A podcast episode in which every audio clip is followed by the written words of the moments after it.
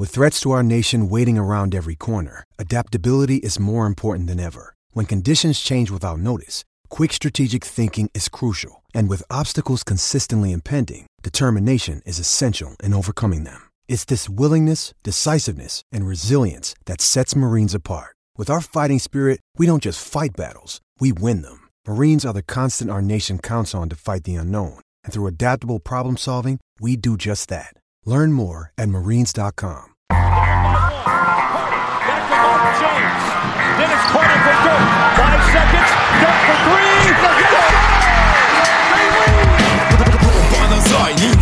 A végén, ha battog a spalding Minden nap élmény, blokkok és zsákok Na gyere megmutatom, ez NBA szerelem Keleten, nyugaton, robban a zaj Nincs egyszer a végén, ha battog a spalding Minden nap élmény, blokkok és zsákok Gyere megmutatom, ez NBA szerelem Keleten, nyugaton Éj jó, szép jó napot kívánunk mindenkinek, ez itt a Rep City keleten-nyugaton podcast a mikrofonok mögött Zukály Zoltán és Rédai Gábor. Szia Zoli! Szia Gábor, sziasztok, örülök, hogy itt lehetek. A playoff is itt van, végre, valahára, és szeretnénk egy kicsit bevezetni. Hát ugye 8 darab párharc lesz, és ebből most a első négyre másnak a segítségét vesszük igénybe, hogyha minden igaz, mint a második négyre, bár, bár lehet, hogy a második négyet meg majd egyedül csináljuk meg. Minden esetre az első négy párharchoz segítségül hívtuk Gedei Tibort, azaz Coach Tit kedvenc egyzőnket, aki itt is van velünk a vonalban. Szia Tibi!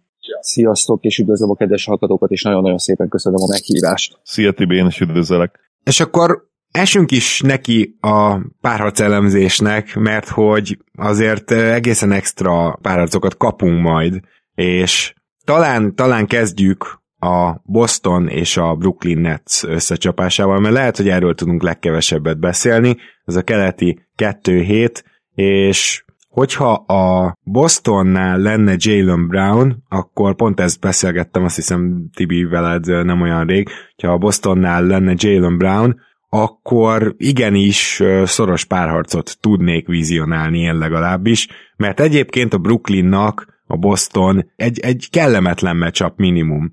Azonban Brown kiesése elől és hátul is kivesz egy dimenziót a Celtics játékából, illetve hátul dimenziót, elől pedig csak egy fegyver, de hát akkor is ö, ne, nehéz most látni azt, hogy a Boston nagyon szoros párharcot játszana ezzel az elvileg teljesen egészséges Brooklynnal. Igen, igen, hát ugye szerintem mi ezt a playoffot lassan 9 hónapja elemezgetjük. Még el se kezdődött a szezon, de már a playoffba gondolkodtunk sokszor. Szerintem egyik csapat se bírná azt el, hogyha egy Brown ö, szintű impacter rendelkező játékos kiesik a playoff előtt, ez, ez tényleg pótolhatatlan, ugye elő-hátul, főleg akkor, hogyha az ellenfél a olyan támadó, historikus támadó szezon tudott maga mögött, mint a Brooklyn, főleg úgy, hogy, hogy a három nagy sztár nem is nagyon játszott együtt, ami nyilván nem előny, hanem hátrány nekik, hiszen nem tudtak összeszokni, de, de félelmetes belegondolni, hogyha ez a három játékos egyszer a pályán lesz, akkor, akkor mire lesznek képesek. Picit sajnálom, hogy, hogy nem látjuk a teljes párharcot, nem a Brownos párharcot, mert szerintem is ez egy nagyon-nagyon izgalmas, és, és, és akár, akár még meglepetés szagú párharc is lehetett volna. Így nem igazán érzem azt, hogy ez a Boston ez,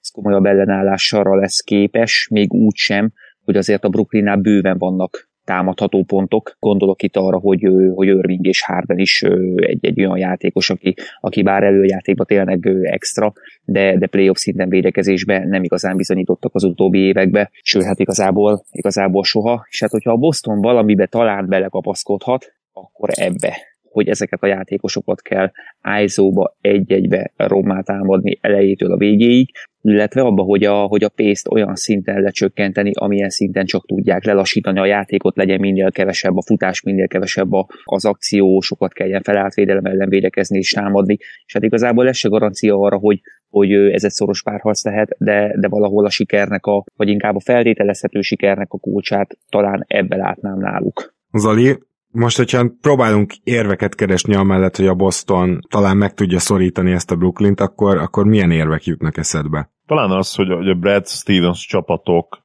historikusan nem teljesítenek rosszul, amikor, amikor nem ők az esélyesek. Ez az egyik, ez az underdog szerep ennek a specifikus csapatnak nem áll rosszul. Egyébként nyilván a Celticsnek magának historikusan nem, a Celticsre magára historikusan ez nem igaz, hiszen az egyik legkomolyabb frontrunner franchise és ugye messze az egyik legsikeresebb, ugye a lakers karöltve gyakorlatilag. Ami nekem eszembe jut, és, és tényleg nyilván azon túl, hogy a legfontosabb az, amit Tibi mondott, tehát úgy lett a legjobb offenzív ratingje a Netsnek ebben a szezonban, hogy tényleg szinte alig játszott ez a hármas együtt.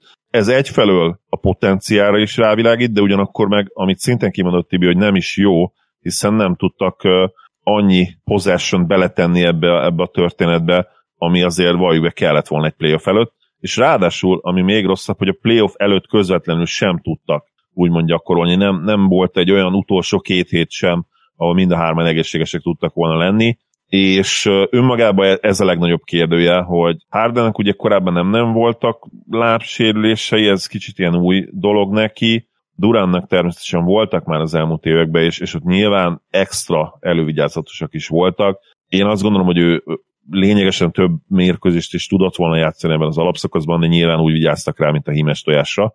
És ha ez tényleg kiderül a play és, és azt látjuk, hogy őt azért terhelhető lett volna, akkor, akkor az alapvetően megváltoztathatja ezt a meccsapot, hiszen jó eséllyel időnként ő is azért ott találja magát térumon, és, és egyértelműen a legjobb védő lenne egyébként a, a Celtics első, első számú fegyverére, viszont azt tudjuk, hogy amikor ennyire egy helyre összpontosul a, a talent, a, ami a támadó oldalt illeti, és ilyen egyszemélyes pontszerző erő van egy csapatnál, akkor az sokszor úgy védik, mint ahogy például a Spurs a Mavericks rivalizálós évek alatt védte sokszor Dörköt, hogy hagyjuk, csináljon, amit akar, dobjon 35-40-42 pontot, a lényeg, hogy mindenki mást leveszünk. És akár ezt a taktikát választja a net, akár azt, hogy, hogy megpróbálja limitálni Térumot, mert ha sikerül, akkor nyilván zsebben van az a mérkőzés, szerintem sikeresek lehetnek minden kettőbe, és egyébként valószínűleg váltogatni fogják ezt a két taktikát a párharc során. hát nem igazán vannak erre védőik egyébként szerintem, amit mondasz, tehát Durantet biztos vagyok benne, hogy, hogy nagyon-nagyon ritkán látjuk majd Tatumon, bár, bár lehet, hogy a kényszer miatt annál gyakrabban, mint én vizionálom, Brown kicsire, szóval igen, de hát itt nyilván az, hogy Tatum, erről beszéltünk korábban is, elég szarájzó játékos, minden másban fantasztikus támadó, tehát még, még a pick and roll kezdeményez akkor is, ájzó hatékonysága az rossz, és például, hogyha rá tudják erre venni valahogy a Celtics-et, hogy Tatum ájzókkal operáljon, akkor abból, akkor abból nem sok győzelem lesz. De azért annak ellenére, hogy Brown nincs, azért ne felejtsük el, hogy itt van egy formában lendülő Kemba, itt van egy hát közepes formában lévő Fournier, akik azért szintén tudnak nagy meccseket hozni, szintén fognak akár 20-30 pontokat dobni, és ez ellen a Nets védekezés ellen, ezt, ezt nem győzöm hangsúlyozni, tehát hogyha itt a Harden miatt végig switchelni kell, akkor ugye magas embert azt nem nagyon látunk majd a Netsnél olyan túl gyakran pályán, hát ez elég gyanús, és hogyha itt végig switchelni kell, akkor igazából akár Tétum, de akár, akár Smart, akár Fournier, akár Kemba bármikor magára cserélheti, vagy legalább ez könnyen elérhető, hogy őket fogja mondjuk Harden a periméteren, és akkor azért nincs nehéz dolgod. Szóval ezt akarom mondani, hogy itt szerintem olyan problémája a Bostonnak nem lesz, hogy nem tud támadni. Ja, persze, ez egyértelmű. Itt, itt high scoring mérkőzések lesznek, ez tök egyértelmű. A kérdés az, hogy hogyan fogják túlélni úgymond az ellenfelet vagy túldobni, de itt ugye ez egyben túlélés is. Én ezt, ezt nem nagyon látom magam előtt, hogy mert persze, tök egyértelmű, hogy, hogy egy, egy úgymond man show-val is föl tudsz rakni 115 pontot ezzel a Brooklyn ellen, mert nem fogják tudni jól fogni valószínűleg a kiegészítő embereket sem. Hogyha jól dob a Celtics, meg lesznek az üres dobóhelyzeték, ez nem kérdés. A nagyobb probléma az, hogy, hogy a Celticsben potenciálisan benne volt egy, egy sokkal jobb védekezés erre, erre a szezonra, és ez, ez nem jött ki belőlük. Tehát ugye ilyen tipikus middle of the road 13-15. hely környéki védekezést tudtak összerakni. Minden, mindent másképp látnék, ha ez nem így lenne, de mivel ebből a szempontból masszívan alul teljesítettek a szezon során, sokkal inkább, mint ugye támadásban, ott ugye top 10-ben tudtak végezni, de helyenként még ennél is jobb teljesítményre képesek akkor másképp látnám ezt az egész meccsapot, de, de így egyszerűen ne, nem látom azt, hogy, hogy a Celtics védekezése elég jó lehet ahhoz egy egyértelműen jobb támadó csapat ellen, mint amilyenek ők. Mm. Tibi, hozzád fordulok azzal a kérdéssel, hogy a Celtics védekezése ugye, annak a talán leggyengébb pontja a gyűrűvédelem, azért a Brooklyn nem támadja feltétlenül nagyon a gyűrűt, Harden azért, azért ebben, ebben tud egy kapcsolót beiktatni a Brooklyn játékába, de te egyébként hogy támadnád ezt a periméteren erős belül gyenge Celtics védekezést? És mielőtt Tibi folytatja itt kulcs, ugye, hogy nem tudjuk, mi lesz Time Lord Robert williams -el. Ez a sérülés, ez, ez nem biztos, hogy olyan, hogy, hogy be lehet kockáztatni, és hát nyilván nem akarod egy fiatal játékosot karrierjét kockáztatni azért, hogy, hogy ellopja esetleg egyel több mérkőzést, nem vagyok benne biztos, hogy játszani fog, és hogyha ő nem játszik, akkor meg ugye az alapvetően is gyenge rim protection az, az még gyengébb lesz. Én úgy gondolom, hogy a Brooklynnak leginkább a saját játékát kell játszani, nekik kell szerintem ergó kevesebbet adjusztálni, gyorsítaniuk kell.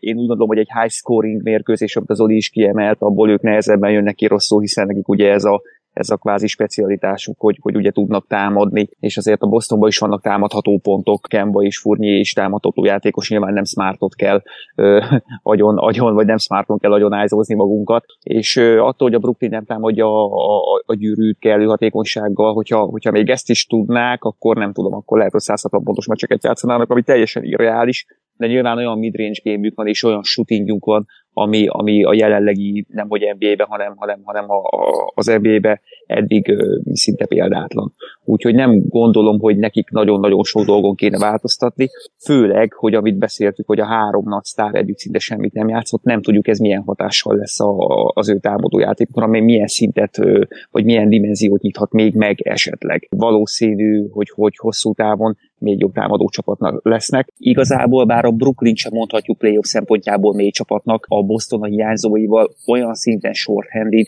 hogy egy szériába szerintem őket konkrétan fel fogják őrölni konkrétan fel fogják körülni.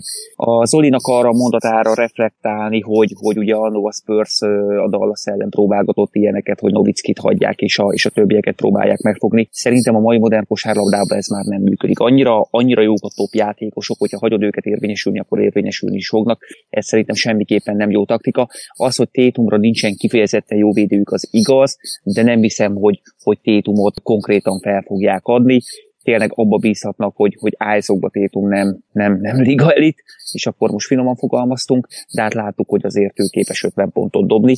Összességében nem érzem őt amúgy akkora tehetségnek, hogy ő itt, itt nem tudom komolyabb fejtöréseket okozna egy sorozaton belül, egy-egy meccsen belül természetesen okozhat fejtörést. Egyébként adom ezt a megfogalmazást, és uh, akkor még egy dologról beszéljünk, hogy maga a switching védekezés, amit a Brooklyn valószínűleg tolni fog, akár Gafford, akár Griffin, akár pedig Jeff Green lesz a center, mert talán velük lehet ezt uh, elkövetni, bár ugye leginkább Greennel. Ez ugye egy picit rákényszeríti az ISO-ra az ellenfelet is, és most azt adján, hogy Tatum, oké, okay, mert egyébként például Tatum egy nagyon gyenge védő ellen valószínűleg sokkal jobb játékos lesz hirtelen, és ahogy pont ezt beszéltük, nyilván őt azért általában az ellenfelek legjobb vagy másik legjobb védői fogták, de vajon mire lesz képes például Kemba és Fournier, amikor esetleg meg kell támadni egy gyengébb védőt? És ugye ebben sem vagyunk túl bizakodóak, szóval nyilván mind a ketten képesek arra, hogy megverjék a, a védőjüket, hogyha nem valami extrém elit védő, oké. Okay. De hogy ennek a hatékonysága összességében milyen lesz, az egy nagyon jó kérdés. Tehát maga ez a switching védekezés is úgymond valamennyire bejöhet a, a Netsnek, vagy még, még mindig ez jöhet be legjobban, viszont abban a pillanatban, hogyha a Nets pályára találna küldeni egy DeAndre Jordan-t, vagy bármilyen magas embert, egyébként lehet, hogy félig meddig Griffinnel is ez lesz, tehát abban a pillanatban a Bostonnak teljesen máshogy kell támadni, mert onnantól rögtön elő kell venni a pick and roll-t, és ami szerintem jó hír a Bostonnak, hogy ha, ha a Netszerre rákényszerül, vagy mondjuk Harden lemegy és nem switchelnek tovább, akkor a Bostonban legalább még most is három-négy olyan játékos van, aki el tud indítani egy pick and roll-t, úgyhogy ilyen szempontból még Brown nélkül is viszonylag sokszínű támadó játékra képesek, csak ezt akartam hangsúlyozni.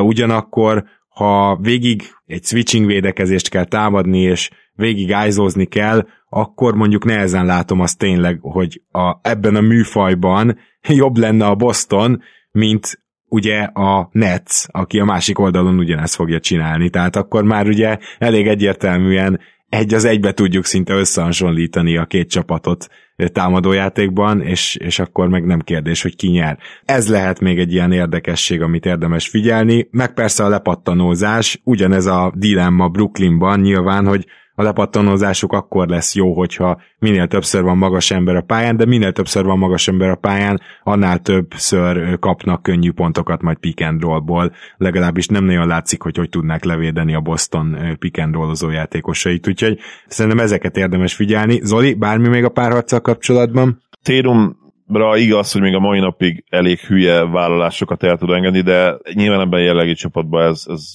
kell is, tehát nem nagyon tud ezzel mit csinálni. Mostanában azért egyébként, és nem csak a 17 büntetős mérkőzése miatt mondom, azért jobban oda tud állni a, a, a büntető vonalra, és ez azért segíthet neki abba, hogy, hogy ellensúlyoz az egyébként valóban nem túl izmos TPP statjait, ugye point per possession, hogyha az ISO-ról beszélünk. Nekem a, egyébként szemre, és itt kicsit a szemtesz lehet, hogy csal, statisztikákkal szembe egyetemen jobb játékosnak tűnik, és mondjuk ezzel valószínűleg egyet is értenél, de jobb szkórernek is, is tűnik. Nyilván rá ki kell találni valamit, de összességében annyival nagyobb a, és mélyebb a, a Brooklyn Netsnek a talent szintje most, hogy, hogy ha csak nem játszanak be a sérülések, amik egyébként abszolút belejátszhatnak, mert mind a hárman most már gyakorlatilag sérülékenyek tekintetőek, ugye Harden is idén, de, de hogyha egészségesek vannak, akkor szerintem nem, nem lesz problémája a Netsnek, és lezárják maximum 6, 6 mérkőzésen ezt a párharcot. És ezt is tippeled? Ja, igen, szerintem igen. Nem tudom, ugye Williamsnek ez a, ez a lábfejsérülése, ez, ez neki kiújult most, ez a törftó, vagy mi is ennek a neve, de azt hiszem nem pont a lábúj, hanem ott valahol a, a lábfej elején, a pont, amikor ugye, amikor behajlítod, és úgy ugrás közben az ilyen magas embernek az egy nagyon-nagyon rossz sérülés, mint tudjuk ugye a lábfej, meg a lábújak, meg a lábújak környéke, azok az izületek, nem tudom, hogy megkockáztatják hogy, já, hogy játszon, és ha nem játszik, akkor viszont azért nagyon fontos embert veszít el a Celtics még pluszban, Brownon túl, úgyhogy nem látom egyszerűen magam előtt azt, hogy, hogy ez működhet úgy hosszú távon egy, egy szériában, hogy, hogy tényleg négy meccset nyerjenek. Egyszerűen nem látom magam előtt. Igen, én is csak csatlakozni tudok, még a tipphez is, most nem fogom megváltoztatni, hogy csak azért is más tippeljek, mert én is azt látom, hogy a Boston egy-két meccsen majd tudja legalább egy kicsit limitálni a Brooklyn-t, és, és szerintem konzisztensen fogják hozni azt a 115 pontot, vagy a körüli ponttermelést. A kérdés az, hogy a Brooklyn mikor dobja túl őket, és szerintem ez 6-ból 4-szer fog megtörténni, Tibi. Igen, itt ugye a kisebb csapatnak kell mindig változtatni, meg alkalmazkodni, mi nagyon sok Boston uh, small bolt jósolok végső elkeseredettségbe, de hát ez is kevés lesz, és azért mondok négy egyet, hogy, hogy ne ugyanazt tippeljen már, mint ti. És hogyha esetleg 4-3 lesz, akkor örülök, hogy két meccses lett, ha meg négy egy, akkor kinevetlek titeket. Jól van, egyébként most nézegettem itt a 15% fölötti ISO scorereket, és nem fogjátok kitalálni, hogy ki a legjobb. Tehát 15% feletti frekvenciával. Hát alapból Austin Rivers, ami felejtsünk is el, mert annyira kevés kísérletből, de Demar DeRozan idén jobb, mint Kevin Durant, ami, ami egy egészen elképesztő statisztika, és a harmadik helyen Kyrie Irving áll. Tehát még ez a, ehhez a párharchoz, hogy így Durant és Irving benne van a három legjobb ISO scorerben a ligában, és egy csapatba játszanak, az úgy de azzal lesz baj. Akkor menjünk át most a Portland és a Denver párharcára, ami hát egy elképesztően nehezen megtippelhető párharc. Ha bár első ránézésre szerintem, ha az ember logikusan végig gondolja, akkor azt kérdezi meg, hogy hogy fog itt a Denver meccset nyerni. És tegnap beszélgettünk egy picit Tibivel pont ez volt a gondolatmenet, amin végigmentünk, hogy hogy nyer a Denver meccset, és innen eljut az ember odáig, hogy ez szoros lesz ez a párharc, de, de van ennek egy ilyen íve, hogy úgy mondjam, és akkor engedjétek meg, hogy röviden most én kezdjek. Igazából a Denvernek a legnagyobb problémája az, hogy Murray egyszerűen azt az egy dimenziót, amit csak ő tudott, azt most így elvitte a sérülésével. Nincs olyan játékos, aki érdemben be tud törni és tudja támadni a gyűrűt. Természetesen egy closeoutot megverve Michael Porter Jr. vagy Gordon is be tud menni, de pick and roll kezdeményezve, vagy, vagy total ISO-ban, azért ők ebben még nem olyan gyorsak, nem olyan jók, és, és itt olyan játékosok fognak pályára kerülni, különösen, hogy elvileg Dozier is sérült, és Will Borton is, nem hallottunk még róluk, hogy ők vissza tudnak-e jönni, akkor elképzelhető, hogy ilyen Shaquille Harrison, meg Montemoris, meg Campazzo kell, hogy, hogy támadja a gyűrűt, vagy kiveszed teljesen a támadásodból ezt a dimenziót, és mondjuk csak katokra meg Jokicsra építesz, ami viszont nyilvánvalóan a playoffban nem fog működni annyira. És a Portlandnek ráadásul ezért sokkal könnyebb egy védekező tervet kieszelni, legyen bármilyen rossz védőcsapat is. Így hogy, így, hogy gyakorlatilag ezt a dimenziót, ezt, ezt nem kell nézniük. Azt hozzáteszem, hogy magának a Portlandnek a védekezésének az egyetlen erőssége, az lenne, hogyha támadná valaki a gyűrűt, mert ott Nurkic elég jó. Szóval ez meg nagyon vicces, hogy közben meg a Portland a periméteren és a katokkal szemben nagyon sérülékeny a védekezésük, és, és hát pont ezt fogja csinálni ellenük a Denver. Úgyhogy egy ilyen crazy, tényleg őrült matchup mind a két oldalról és én egyre jobban meggyőztem magam azért, hogy a Denver is nyerhet itt meccseket. Zoli, te hogy állsz ezzel? Érdekes ugye, mert papíron és a két csapat stílusából adódóan tényleg arra következtetésre kell jutnunk, hogy hogy a Blazersnek vannak egyetemi meccsop előnyök. Itt a kérdés az, és, és erre láttunk azért példákat az elmúlt években, hogy lehet-e egy csapatnak olyan, olyan evolúciója, kohézióban, össz, össz mentális állapotban, hogy, hogy felülírja úgymond a meccsap hátrányokat, amik egyértelműen megvannak ebben a, ebben a meccsapban így, hogy nem csak Murray nincs egyébként, de, de Barton sem lesz ez szinte száz százalék, és Dozier is kérdőjeles, de ő talán játszhat, Bartonról olyanokat olvastam, ami nem nagyon valószínű. Dozier ugye azért érdekes, mert egy ilyen full támadó játékosnak indult, aki mindent rádobott, de, de ő e-, egészen jó személyes evolúció ment át, és egy nagyon jó védekező opció lett volna konkrétan Powerre. Így meg ugye nehéz matchup szituációba kerül a Denver amiatt is, hogy hogy most akkor rárakod Gordont Lilardra az elejétől, nem fogod, mert ugye megpróbálja Campazzo. Campazzo-nak egyébként nyilván nagyon kicsi a minta, de, de egész jó sikerei voltak Lillard ellen ide, nem dob ellene jól.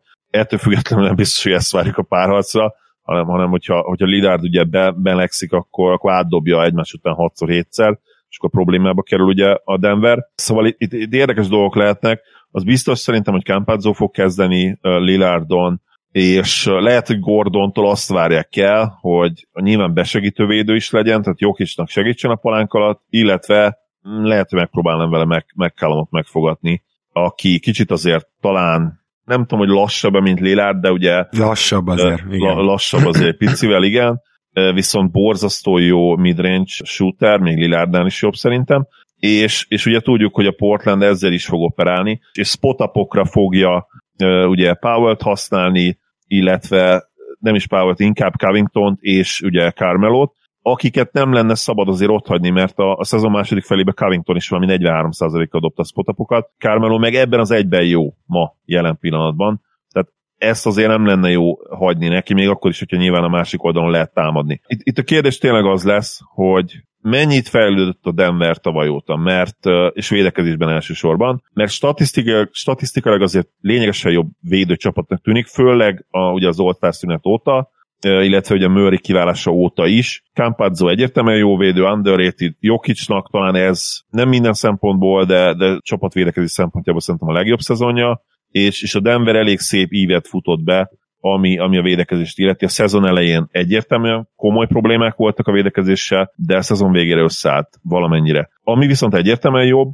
az a támadójáték. Ugye jó kis szintet lépett, sokan úgy gondolják, hogy akár ugye a MIPRE is lehetne esélye, nyilván az MVP mellett ezt nem fogja megkapni, de, de Curryhez hasonlóan Curry 16-os futásához hasonlóan top 5-ben lehet majd MIP-ben is, ugye a Most Improved Player szavazáson. Kérdés, hogy Nurkic mennyire tudja limitálni. Jokic historikusan Nurkic ellen nem mindig játszik jól, viszont nem is ez, nem is ez ellen a Jokic ellen kellett egy eddig pályára lépni. Úgyhogy ugye ebből a szempontból kérdőjel az, hogy, hogy mennyire tudja dominálni ezt a párharcot Jokic. Ha annyira tudja dominálni, mint amennyire az alapszakasz dominálta, akkor én is úgy érzem, hogy talál majd egy módot, utat, a, a Nuggets, hogy behúzza ezt a párharcot, de tényleg alapvetően nem jó matchup nekik ez a Blazers, ez teljesen egyértelmű. Ha már a Blazers védekezését megemlítettük, Tibi, megkérdeznélek téged arról a dilemmámról, hogy mi a szart csinálsz Covingtonnal, aki egy közepeske egy az egy védő, viszont a liga talán legjobb, vagy egyik legjobb besegítő védője. Hogyha ráteszed Michael Porterre, mondván, hogy őt azért valamennyire meg kellene fogni, akkor azzal elveszed a Covington nagy erősségét, elveszed gyakorlatilag, és pont ugye a, a Katok ellen, ami a Jokic köré szerveződő offensznek a, az alapja, pont a Katok ellen egy ilyen fantasztikus besegítővédő kéne. Én speciál inkább azt csinálnám, hogy megpróbálnám mondjuk Norman Powell-t rárakni Porterre. Ugye Porterről tudni, hogy nem lehet egyszerűen egyedül hagyni, mert még akkor is bedobja a ritmus triplát, ami and shoot, hogyha ott vagy az arcában teljesen. Tehát egyszerűen nem, nem nagyon tudsz róla lesegíteni. Ez azért egy óriási előny, és én Covington bizony Gordonra raknám alapvetően, mert róla viszont be lehet segíteni. Mint mit gondolsz erről? Mert azért ez nyilván egy nehéz kérdés, és nyilván a hatalmas nehézségei lesznek még a Murray nélküli Nuggets levédekezésénél is a Portlandnek is, főleg ezen a bizonyos periméteren. Ugye nyilván a Portland az alapszakasz egyik legrosszabb védőcsapata volt, bár azért az utolsó 10x meccsen utolsó egy hónapban azért rengeteget javult a védekezésük statisztikailag is. Nurkic, ugye? Igen. igen, igen, igen, igen, Nurkic faktor azért nagyon-nagyon sokat számít. Szerintem egyébként Covington fogja majd Michael Porter Jr. Ebbe, ebbe szinte biztos vagyok, de a dilemmát teljesen jogos, hiszen ő a liga egyik, hanem a legjobb, és én elfogult vagyok velem, mert nekem ő az egyik kedvenc védőjátékosom, besegítő védő. Talán, talán elő fognak kukázni egy, egy Derrick Jones Jr.-t, aki, aki nyilván tragikus volt, amikor láttuk, viszont védekezése azért abszolút abszolút nem volt rossz, őt szerintem meg lehet ideig óráig próbálni, be lehet a rotációba forgatni, meglátjuk, hogy megcsinálják-e, mert igazából, ha Covington kivesszük, akkor, akkor Michael Porter Jr. nincsen semmilyen fit, abszolút semmilyen fit játékos. Norman Powell sokkal kisebb, nem elég jó védő, de, de hogyha ez a legnagyobb probléma, akkor azért nincsen komoly probléma. És egy picit így, így a reflektálni arra, amit mondtatok, hát nagyon szépen kielemeztétek, hogy, hogy azért a, a Denvernél a védekezést azt, azt kicsit megerőszakoltátok. Szóval te abba bízni, hogy Campazzo Lilárdot majd azért fogja lassítani, mert hogy volt egy nem tudom, Lilárnak 20 ne, Egyébként Campazzo amúgy, amúgy is jó védő, tehát Campazzo historikusan jó védő, tehát tudjuk, Lilárd, jó védő. Lilárd áll a másik oldalt. Ez így van, ez, ezért is mondtam, hogy ettől függetlenül Lilárd lehet, hogy hogy átdobja és jól, jól fog játszani, de, de, ne, de nem azért, tehát hogy nem mondhatod azt, hogy Campazzo rossz megoldásra, tehát akkor mondjuk azt, hogy akkor Lilárda nincs megoldás. Mert Jelenleg mondjuk nincs. egy, igen, tehát az inkább akkor az, igen, az közelebb áll szerintem is a aki, valósághoz. aki és szerintem nyilván egy Gary Harris talán itt hiányzik pont a Portland ellen, aki, aki a két kicsiből az egyikkel azért tudna menni valószínű. Persze, hát a kényszer nagy úr, nem tudsz más tenni rá, Campazzónak kell fogni. És hát ugye a másik, a Gordon, fogja esetleg McCallumot, az is egy picit olyan, hogy, hogy hát nincs más választás, és meg kell próbálni, és ebbe kell bízni valamilyen szinten, de nyilván azért lássunk tisztán, ez sem feltétlenül lesz megoldás, és hát ugye a, a Denvernél a, a túlsegítések is, is nagyon neccesek lesznek, mert a Portland egy, egy egész jó kinti dobócsapat, főleg, hogyha a top 4-5 dobót nézzük meg, ott Carmelentot is ide vehetjük, hiszen idén azért nagyon-nagyon-nagyon jól dob, és, és azért letisztult a játéka, gondolkoztassunk el a hülyességeitől, ő is most egy hasznos játékos tud lenni. Egy picit én úgy gondolom, hogy a Portland védekezését úgy tudjuk ö, legítélni, hogy egy picit megerőszakoljuk magunkat, ami valahol teljesen normális. Hmm. Ugye a másik oldal pedig az van, hogy, hogy mivel, mivel igazi olyan ballhandler, aki tud gyűrűt támadni, jól tud pick and játszani, nincs, ezért ugye annyi lesz a játék, hogy, hogy Jokicsnak a, a, a point centerségére kell építeni a támadást szinte száz százalékban. És hogyha tényleg erre kell száz százalékban építeni, akkor ezzel párharcot nyerni nem lehetne kivétel, hogy ez a point center tényleg Jokic.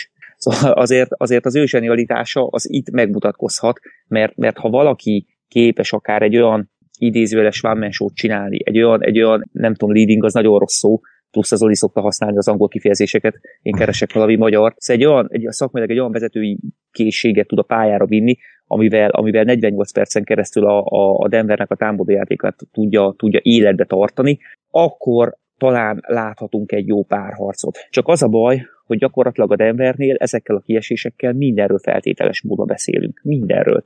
Én úgy gondolom, hogy ez azért egy párharc előtt nem, nem, annyira, nem annyira szerencsés, és hát a Portland hiányosságai ellenére ezt a párharcot, ezt, ezt kötelezően meg kell nyerniük. Hmm. Egyébként nekem is ez a végkövetkeztetésem. Annyit tennék még hozzá, hogy itt aztán 110 pont alatt, hogyha valaki marad, akkor az szégyenben is marad, tehát hogy nagy, nagyon meglepődnék, hogyha itt lennének igazán ö, lassú grind ö, meccsek. Már talán a tempó lehet lassú, és ezért nem biztos, hogy minden meccsen 130 pont lesz, mert ugye a Denver tud lassan játszani, és szerintem lassítani is fogják a játékot. A Portland sem feltétlenül rohanós csapat. Talán nem lesz olyan nagyon nagy pontzuatag, de a támadó hatékonyság az brutális lesz mindkét oldalon, és ilyen 90 meg 100 pontok, hogyha valaki ott marad, akkor az kikapott azon a meccsen, az elég gyanús. Nem hiszem, hogy itt bármelyik fél igazából érdemben le tudná védekezni a másikat. Aki szereti az ilyen jellegű párharcokat, mindig az első körben azért egy-kettőt láthatunk általában playoffonként, na ez lesz az, meg a, a másik, amiről ma beszéltünk, és tippelek egy kettő-négyet a Portlandnek. Hát ugye egyelőre csak azt tudjuk, hogy hét meccs lesz, mert ugye mindig hét meccset játszik a Nuggets Úgyhogy hogy azt kinyeri meg, azt nem tudom, de, de én a Nuggetsre szavazok. Meglátjuk, tehát nagyon nagy kérdője tényleg ez a csapat, viszont a, a maximumuk, a plafonjuk az szerintem még így is Murray nélkül is egyértelműen a Portland felett van. Tehát engem azt se sokkol, hogyha a Nuggets 6 mérkőzésen nyer, az se, hogyha a Blazers 5 mérkőzésen, de, de valószínűsíthető szerintem az az, hogy, hogy megtalálják a módját megint ez a két csapat, annak, hogy egy nagyon-nagyon szoros, szerintem remélem is kicsit valahogy hétmeccses párharcot játszanak. Igen, mert hét meccsen azért a Denveri hazai pálya az számíthat, akármennyi néző is van ott, mert uh, rohadt magasan vannak, ugye? ha, ha már a Denvernek drukkol az ember, akkor szerintem is ebben reménykedni teljesen jogos. Tibi, egy tipp? Én a Portlandet mondom 4-2-vel, és, és leginkább azért, mert, mert Jokicsot nagyon-nagyon tisztelem, de hát nem a Jokic lenne az első MVP, aki az első körben kiesik. Igen, bár ez most nagyon fájdalmas mondat volt a Szolinak. Ja, rég feldolgoztam, hál' Istennek a 2011-es bajnoki cím az mindenre gyógyír volt. Igen. és azt hozzáteszem, hogy, hogy itt szerintem Jokic nem hiszem, hogy, hogy annyi szidást érdemelne, annyi, annyi negatív kritikát, ha ez esetleg megtörténik, mert nyilvánvalóan azért elég jó okai lennének ennek, ami, ami rajta, rajta kívülálló okok. Ja, mint annó Dörk 2006-ban, ezt így akartad a ja, absz- abszolút összehasonlítva, igen. Igen, igen, igen.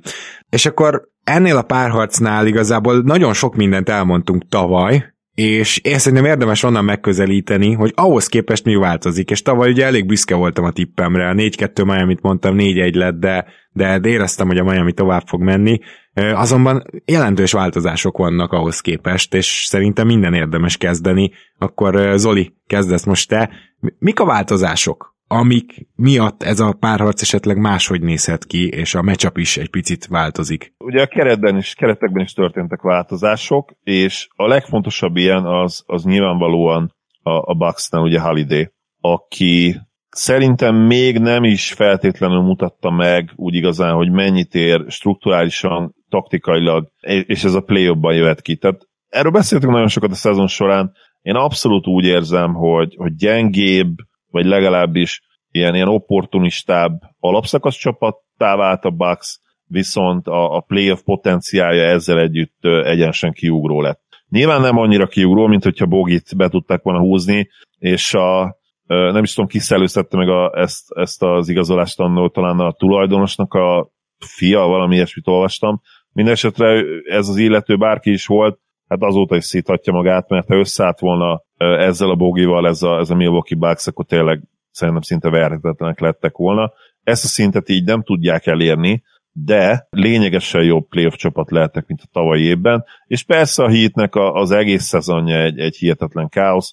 A végére nagyon szépen összerakták a, a, a támadó játékot, ugye 8-2-vel zárták le az utolsó 10 mérkőzésen az alapszakaszt, és, és egyértelműen védekezésben is előre léptek, úgyhogy magabiztosan mehetnek be és mennek be ebbe a meccsabba, de mégis azt érzem, hogy, hogy itt, itt egyértelműen egy tavainál magabiztosabb csapat ellen is fognak játszani. Tehát itt a, a hit magabiztossága megmarad, viszont te, teljesen más felfogású, és egy, szerintem az alapszakasz picit le is toljó Milwaukee ellen fognak be futni, akiben ráadásul meg lesz ugye a bosszú, bosszú vágy, és, és ezek a visszavágós sorozatok azért nagyon sokszor, mikor nincs egyértelmű talent level különbség a két csapat között, bár itt most lehet, hogy ugye a Bucks javára van. Itt azért sokszor ez sikerülni is szokott, ez az extra motiváció az igenis működik, ez egy létező dolog, és én, én abszolút azt érzem, és azt várom, hogy a Bucks ezt hat mérkőzésre megoldja majd, és ezzel már gyakorlatilag el is küldtem a tippemet előre. Uh, ami ilyen alapvető változás az például az, hogy az a tavalyi playoff Dragic, hát én nagyon meglepődnék, hogyha azt a szintet még egyszer tudná hozni. Már legalábbis idén, szinte biztosan nem. Ugye az azért nagyon kellett a Miami támadójátékához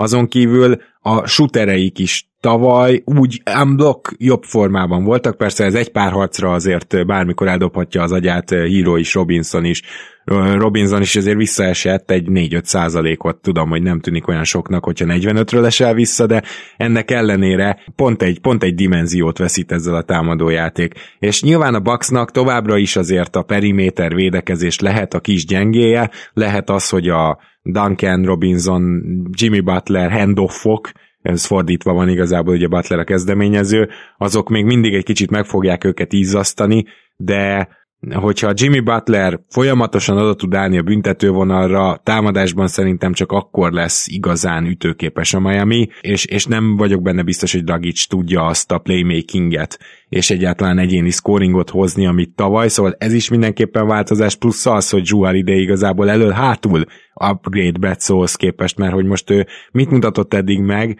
lehet, hogy még nem mindent, de a playoff Bledsoe-hoz képest akkora ö, kategória javulást várunk, hogy, hogy az leírhatatlan, úgyhogy én is afelé mennék, hogy ezt 4-2-re be fogja húzni a Bucks, és főleg azért, mert nem vagyok benne biztos, hogy a Miami konstans tud majd támadni ezzel ellen a csapat ellen, miközben a Bucksnak szerintem sokkal kevesebb gondja lesz a Miami védekezésével, mert egy Bemadebajo nem csinál nyarat, amikor Drew Holiday is és Middleton is tud pick and rollozni, mindent tudnak, hogyha kell. Tibi? Itt is azért elég szépen elmondtátok, hogy a, a Milwaukee kerete megváltozott, sokkal-sokkal playoff kompatibilisebb lett, sőt, hát ugye, ugye Holiday nekem is nagyon-nagyon tetszik, hiszen tényleg elő hátul upgrade, és, és van egy olyan takerjük, akit még igazából besevetettek, aki nyilván meccsa függő lesz, és nem biztos, hogy ebbe a meccsába, de későbbiekben nagyon-nagyon-nagyon jól fog jönni, ugye többek között majd a második körbe, hogyha most azt jósoljuk, hogy tovább jutnak és a Brooklynnal fognak játszani. A Miami összességében nyilván nagyon-nagyon szerencsétlen pehes szezonon van túl, és a játékosaik, akiknek kellett volna egyénileg, én úgy gondolom, hogy nem léptek olyan szintet, mint amit nem is az, hogy elvártunk, csak ami, ami, ami esetleg meg, meg, megléphető lett volna. Ugye gondolok itt például Híróra. Duncan Robinson picit talán kevésbé hatékony szezont hoz, mint tavaly, de, de nyilván nála azért ne lepődjünk meg, hogyha a play meghoz egy 62%-os triplázást is, ezt teljesen komolyan mondom, hiszen nála még, még akár egy ilyen elvetemült szám is benne van, de ez ugye egy pace war lesz, hiszen a, a, a Milwaukee az egyik leggyorsabban játszó csapat, a Miami az egyik leglassabban játszó csapat. A Miami-nak mi lehet az esélye, megint ezt kell nézni, hiszen ők, a, ők az underdogok. Talán az, hogy a, a Milwaukee amennyire jól védi a festéket, a periméter talán annyira feladja, ami a Miami-nak feküdhet. És itt tripla parádét kell látnunk ahhoz, hogy a Miami meccseket tudja nyerni. Tripla parádét. Dragic tavaly is a hanvaiból épült, vagy a hanvaiból jött vissza, persze volt egy, egy, nem is tudom, két hónap, vagy egy hónap, vagy nem tudom már mekkora volt a szünet, olyan régen volt a pandémiának az a része, vagy majdnem három, bocsánat, amire ugye rá tudott készülni. Itt nyilván egy sorozatra most már nincs ideje úgy rákészülni, ő nem jobb játékos, mint a baj, de összességében a Miami-t nem is érzem annyira potensnek, mint, mint, mint a tavalyi playoff előtt. Mondhatnánk, hogy, hogy a Miami-nak csoda kéne. Egyébként nem olyan rossz a, a Miami védekezése a Milwaukee-ra, megvannak a meccsápok is, ők is ki tudnak állni olyan, olyan, olyan védekezéssel, ami a Milwaukee-nak megnehezíti a dolgát, illetve ugye bevethetnek olyan zone defense amik Janisra épülnek, és, és esetleg az össze is jöhet, úgyhogy nagyon-nagyon sok függ adat is, hogy, hogy Antetokumpo be tud-e kintről találni, a büntetőzésen nagyon-nagyon-nagyon fontos lehet, de jelenleg a Milwaukee-t érzem, hát nálam top 2 contender, és egy top 2 contendernek ez a Miami, ez a hiányos Miami, hiszen itt is van ugye egy hiányzó Oladipo, akitől azért ha csodát nem is várhatunk, de, de egy olyan játékos, aki elvileg playoff kompatibilis. Szóval egy Oladipo nélküli Miami nem okozhat gondot a, a Milwaukee-nak. Itt is nagyon nehéz tippelni. Az a baj, hogy ilyenkor kicsit beleviszem az érzelmeket, nem akarok kereszt, olyan tippet adni, amit ti adnátok, úgyhogy hát négy egyet mondok a, a Bucksnak, de szeretném, hogyha, hogyha a Bucks győzelme is jó meccsek lennének, és szoros meccsek lennének. És akkor most nézzük meg a következő, hát egyébként szombaton kezdődő összecsapásunkat, ez pedig a Dallas Mavericks és a Los Angeles clippers lesz ez a párharc, ami azért a Dallas nyilván nem örült ennek a, ennek a matchupnak. Szerintem a tavalyi az képest talán még egy fokkal rosszabb matchup lett nekik a Clippers, és itt is azért el kell gondolkozni, hogy elvileg hogy nyerhetne meccset a Dallas, mint ahogy tettük ezt a Denvernél. Zoli, szerinted hogy nyerhet meccset a Dallas? Azon kívül, hogyha 123-123-nál mondjuk Doncsics dob egy buzzer beatert. Nyilván Luka teljesítménye, tehát ha, ha megint tud űrmeccseket hozni, mint a tavalyi, mi volt, 43, 17, 13, valami ilyesmi, Igen. akkor, akkor azzal tudnak meccset nyerni természetesen bár tavaly pont ezen a mérkőzésen kellett hozzá buzzer, ugye. Ne, nem látom a Clippersben azt, azt az olyan szintű nem is a bajnoki mentalitás, mert szerintem bajnok, bajnoki esélyesek, és én, engem nem lepne meg, ha nyernék, megnyernék a ligát idén, de nem látom bennük azt a dögöt, azt, a, azt az igazi dominanciát, hogy mondjuk kisöpörik a Mavericks. Benne lehet egyébként a pakliban, mert nyilván talentum terén azért e- egyértelműen erősebbek. Mi, mi lehet az esélye a Mavericksnek ugye egyértelműen a három pontos védekezés, ha azt fel tudják javítani a liga egyik, hanem a legjobb triplázó csapata ellen az, az működhet. A zóna játék esetleg, ugye Carlisle ezt nagyon szereti és tudja is játszani, de ugye hát a Clippers ellen ez nyilván azért, ha nem is öngyilkosság, de, de legalábbis nehezen kivitelezhető, és nem is feltétlenül az a taktika, amihez ugye hozzányúlsz az elején. Kérdése az egyébként, hogy, hogy mennyire mer lemenni kutyába Carlisle, ugye az egyértelmű, hogy a KP és Powell duóval fog kezdeni, amit megmondom, hogy én nem annyira szeretek, és, és nem működött rosszul, ugye, a Mavericks az elmúlt, nem tudom, 20 meccs alapján talán a liga legjobb mérlegével, vagy top 3-as mérlegével rendelkezett, viszont én alapvetően nem, nem szeretem ezt a line és a kérdés az, hogy Carlisle oda merje rakni képít a kispadra, hogyha nem játszik jól, ha nem védekezik jól, mert sokkal inkább látnám azt a small ball line Kleberrel ugye a centerben, hogy, hogy legyen esélyre. Viszont ugye Maxi sem feltétlenül teljesen egészséges mostanában, úgyhogy az igazság, hogy nehéz bármit mondani, mert bármi pozitívat mondani mavericks kapcsolatban. Azt tudom talán mondani és remélni, hogy, hogy pár közös beúszhatunk, de összességében, hogyha megnézzük a wildcardokat, ugye Jalen Brunson Rondo ellen a padról, ugye Jalen nem sokat bizonyított még a play a Rondo egy, egy brutális playoff performer. Ha megnézzük a teljes kiegészítő személyzetet, és mondjuk a magas embereket, ugye akkor van egy Maxing, van egy Billy Colisteinunk, még ezt sem tudjuk egyértelműen megnyerni, szerintem Serge ellen, hogyha ő egészséges,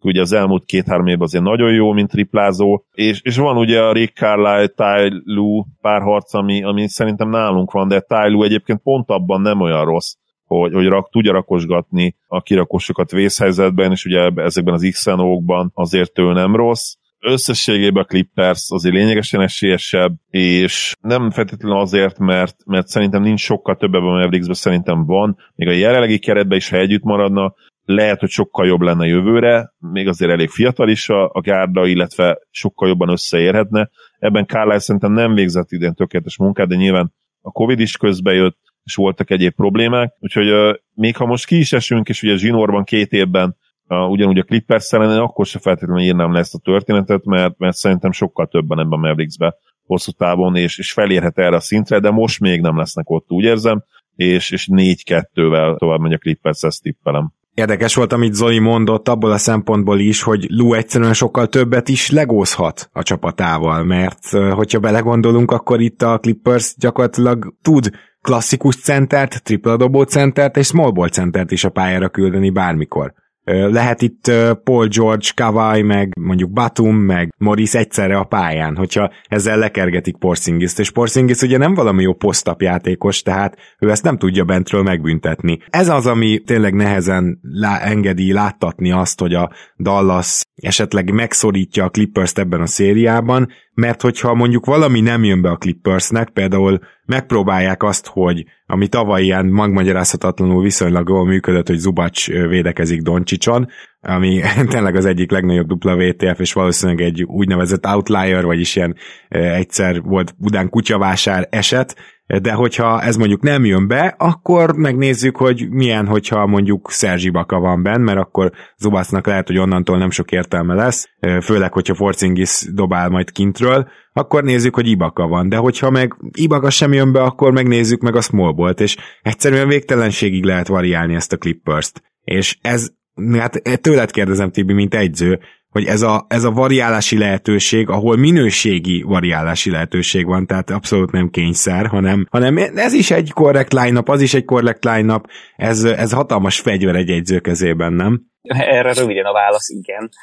Clippers nagyon-nagyon jól van felépítve, tényleg playoff csapat, és hát ők, a, ők az overrogok, ők az esélyesek, nekik kell ezt a párharcot megnyerni. Úgyhogy szerintem itt is érdekesebb arról beszélni, hogy, hogy esetleg mit tehet a Dallas, hogy, hogy, hogy mi lehet az a kulcs, amivel partiba tudnak maradni, amivel esetleg esélyük lehet ö, ebbe a párharcba. Nagyon nehéz optimistának lenni, amikor Magyarország legnagyobb Dallas fanja azt mondja, hogy ő nem ez a mi évünk, és ugye tavaly is ezt mondta, és persze hát a Dallas még fejlődni fog, fiatalok vagyunk, megvan a franchise playerünk, jó a csapatszerkezet, tudjuk, hogy mi az irány, hogy, hogy, hogy, hogy ebből sikerek legyenek, hosszú távon is lesznek is. Én azért mégis megpróbálom. Porzingis kérdés az azért érdekes, mert hogyha Porzingis nem tudjuk a pályán tartani, és, és a Clippers le tudja kergetni a te szavaiddal élve a pályáról, akkor nincs miről beszélni. Uh-huh. Én úgy gondolom. Akkor sincs miről beszélni, hogyha a pályán van, de szarul játszik, ugye, amit Zoli mondott, hogy nem szereti feltétlenül azt, hogy, hogy powell együtt kezd, azt én sem szeretem, de itt Porzingisnak ötös poszton ö, ö, dominanciát kell mutatni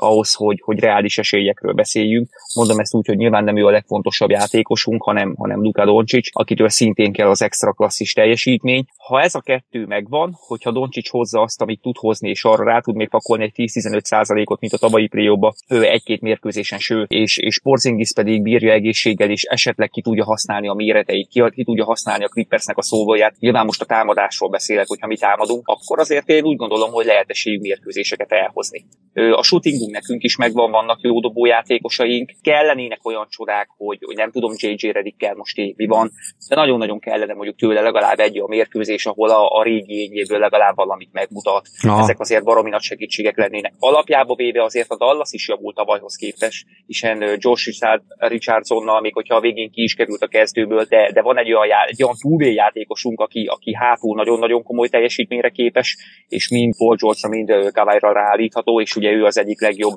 Paul George Stapper, ezt ugye tőle tudom. Igen, de Kawai-ra szerintem öngyilkosságra állítani, mert Kawai annyira erős, hogy ő, ő már odébb rakosgatná Josh Richardson, ahogy kedve tartja. Pont Kawai-ra nincs szerintem embere a Dallasnak, tehát az, hogy Kleber tavaly egész jó munkát végzett, az azért szíves, mert idén Kleber sérülget, és még rosszabb formában is van a Covid után, ő abból nem nagyon jött ki jól, Dorian Finney-Smith pedig kevés lesz Kawhi Leonardra, szóval itt már alapból van egy hatalmas meccsap hátrány, és senkit nem tudnak rárakni, de az biztos, hogy Jay Rich az egyik legjobb védő Paul George-on évek óta, úgyhogy ezért azt gondolom, hogy még az sem lehetetlen, hogy második, harmadik meccsre már kezdeni fog, hiába Hardaway jó formája. Igen, ez, ez, ez egy alapból nehéz kérdés, hogy most akkor Hardaway viszont az, aki Doncsics mellett képes 20-30-40 pontokat is dobni, legalábbis az elmúlt formája alapján, akkor, akkor most őt veszed ki? a védekezést helyezed előtérbe, vagy a támadást. És ugye a Clippersnek ez a hihetetlen, tényleg történelmi, a legjobb Warriors-t megközelítő tripla szezonja, ez, ez sem segít túl sokat, mert hogyha Porzingis belül akar védekezni a gyűrű alatt, ezek meg 40%-kal, meg 45%-kal dobálgatják kintre a triplát, akkor, akkor nem tudom, hogy ez hogy fog működni a Dallasnak. Szóval az a bajom, hogy minden ilyen kis gondol menetnél nem oda adok ki, hogy mit tehetne a Dallas, hanem hogy mennyivel jobb matchup ez a Clippersnek. Mindenképpen jobb. Nekem az a line egyébként nagyon tetszik, hogy Doncic, Tim Hardaway Jr., Finney Smith, Richardson és, és Kipi. Nekem ez az ötös tetszik talán a legjobban, én bennük látom a legnagyobb potenciált, hogy ezt a Clippers meg tudják izzasztani, illetve amiben én még bízok, és most nyilván ebben inkább csak bízni tudok, hogy oké, okay, hogy a Clippers volt a legjobb triplázó csapat, és hogy nem tudom, 7 játékosan 40% felett triplázó, de hát itt vannak olyan teljesítmények, amik, hogyha a play esetleg nem jönnek ki, gondolok itt a Reggie Jackson triplázására. Uh-huh gondolok itt, nem tudom, hogy Batumtól mit várhatunk, hiszen ugye éveket kihagyott, és igen, most az alapszakaszban tényleg nagyon jó volt, nekem is nagyon tetszett, szurkolok is neki, szeretem a játékát, de azért egy Batum csókerkedésen nem lepődnék meg, vagy inkább csak remélem, itt van például Rondó, akinél én minden évben elmondom, hogy most már őt leírhatjuk, és, és na most már biztos, hogy nem fog olyan teljesítmény nyújtani, hiszen ugye az alapszakaszból indulok ki sokszor, de hát ugye tavaly is megmutatta, hogy ő még mindig képes extra performance-re, én abba bízok, hogy idén már nem lesz képes. Ezekbe kell bízni uh-huh. a Dallas drukkereknek, hogy ezek a játékosok nem fognak betalálni, illetve hogy egy, egy, egy Terence Mann nyilván ő is extra számokat hozott az alapszakaszba shooting szempontjából, de lehet, hogy pályára se fog kerülni. Lehet, Igen. hogy a pályán se lehet majd tartani. Lehet, hogy Luke Kennardot sem lehet Luke a pályán tartani. Pontosan és elmondtam öt olyan játékos, aki benne van abban a hétben, aki 40% felett triplázott, és kettő lehet nem lép pályára, kettő, a háromból kettőnél meg, meg bőven benne van, hogy, hogy hoz egy 31%-ot, vagy ahogy is egy 29-et. Ugye a Rondónál is, és a Reggie Jacksonnál is van uh-huh. azért ilyen veszély. De nyilván megint csak kapaszkodunk abba, hogy, hogy mi lehet az, amivel a Dallas nem is esélyesnek, hanem mérkőzés nyerésre esélyesnek tüntetjük föl. Én ebbe bízok, nyilván nagyon-nagyon elfogult vagyok, hiszen a, a, a Mavericksnek szurkolok nagyon-nagyon ebbe a párharcba, sőt, hát neki szurkolok a legjobban. Ez. Szerintem, ha az eszemre hallgatok, akkor Clippers 4-2, és akkor egy picit már a szívemre is hallgattam, de én bízok valami csodába, és abba is, amit Zoli elmondott, hogy én is érzem a Clippersbe azt a dögöt, ahogy Zoli fogalmazott, de, de azt, a, azt a lehengerlő erőt, amivel ők át mhm. fognak rajtunk robogni. Ezt valahogy én se érzem. Hát teljesen rendben van. Igazából mind a 4-2 tippeltetek, nem akarok harmadik lenni a sorban, pedig őszintén szólva, ugye tudjátok, hogy én is Doncsicsot nagyon kedvelem, és ezért inkább a szívem a Dallas fele húz a két csapat közül, de négy egyet tippelek a Clippersnek, mert tehát sokkal nagyobb dilemma nekem az, hogy KP majd jól fog-e játszani, hogy hogy a Dallasnál pont most állna össze minden, miközben a Clippersnél még igazából az se nagy dilemma, hogyha ezek a játékosok, akiket emlegettél, nem dobnak annyira jól, mert még mindig marad elég játékos, aki jól dob, szóval na- nagyon nehéz azt mondani, hogyha nem 4-2, akkor inkább 4-3. E, ezt szerintem nehéz, nehezebb mondani, mint a 4-1-et, úgyhogy ezért lesz 4-1 a tippem. Na és most érkeztünk el ahhoz a ponthoz, ahol megszakítjuk ezt a mai adást. Az eredeti terv az lett volna, hogy pénteken felvesszük az első felét, szombaton a második felét, és ezt egybe kapjátok meg, de igazából szombaton önhibánkon kívül nem tudtunk összeülni, úgymond, a virtuális térbe, úgyhogy vasárnap tudjuk kirakni a párharcok második felét, de ez azért nem lesz zavaró, mert ugye most direkt a szombatiakkal kezdtünk, úgymond lehet, hogy én is éreztem, hogy, hogy valami vész közeleg. A lényeg az, hogy holnap találkozunk, kedves hallgatók, és Tibi és Zoli is mindenkinek puszit, meg pacsit küld, ahogy teszem ezt én is, elnézést itt a végén a rossz hangminőségért, holnap jövünk és folytatjuk a másik négy párharccal. Addig is minden jót nektek, sziasztok!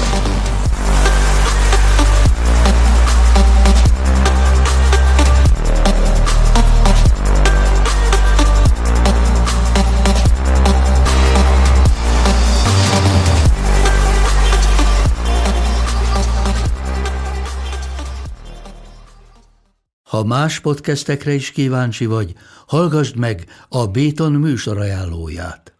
El tudod képzelni, hogy a podcastet, amit éppen most hallgattál, fél év múlva már a mesterséges intelligencia generálja? Mi sem. De ha érdekel, eljött már a gépek lázadása. Hallgass bele az Embertelen podcastbe. Orsós Lajos vagyok, a műsor házigazdája. Egyelőre még élőben. Egyelőre. Fedezzük fel együtt, hogyan ismerkedik, randizik, mesél és vitatkozik Betty és Péter, két teljesen mesterséges intelligencia. Lajos, a podcast címét mond még egyszer, Léci. Oké. Okay. Embertelen podcast.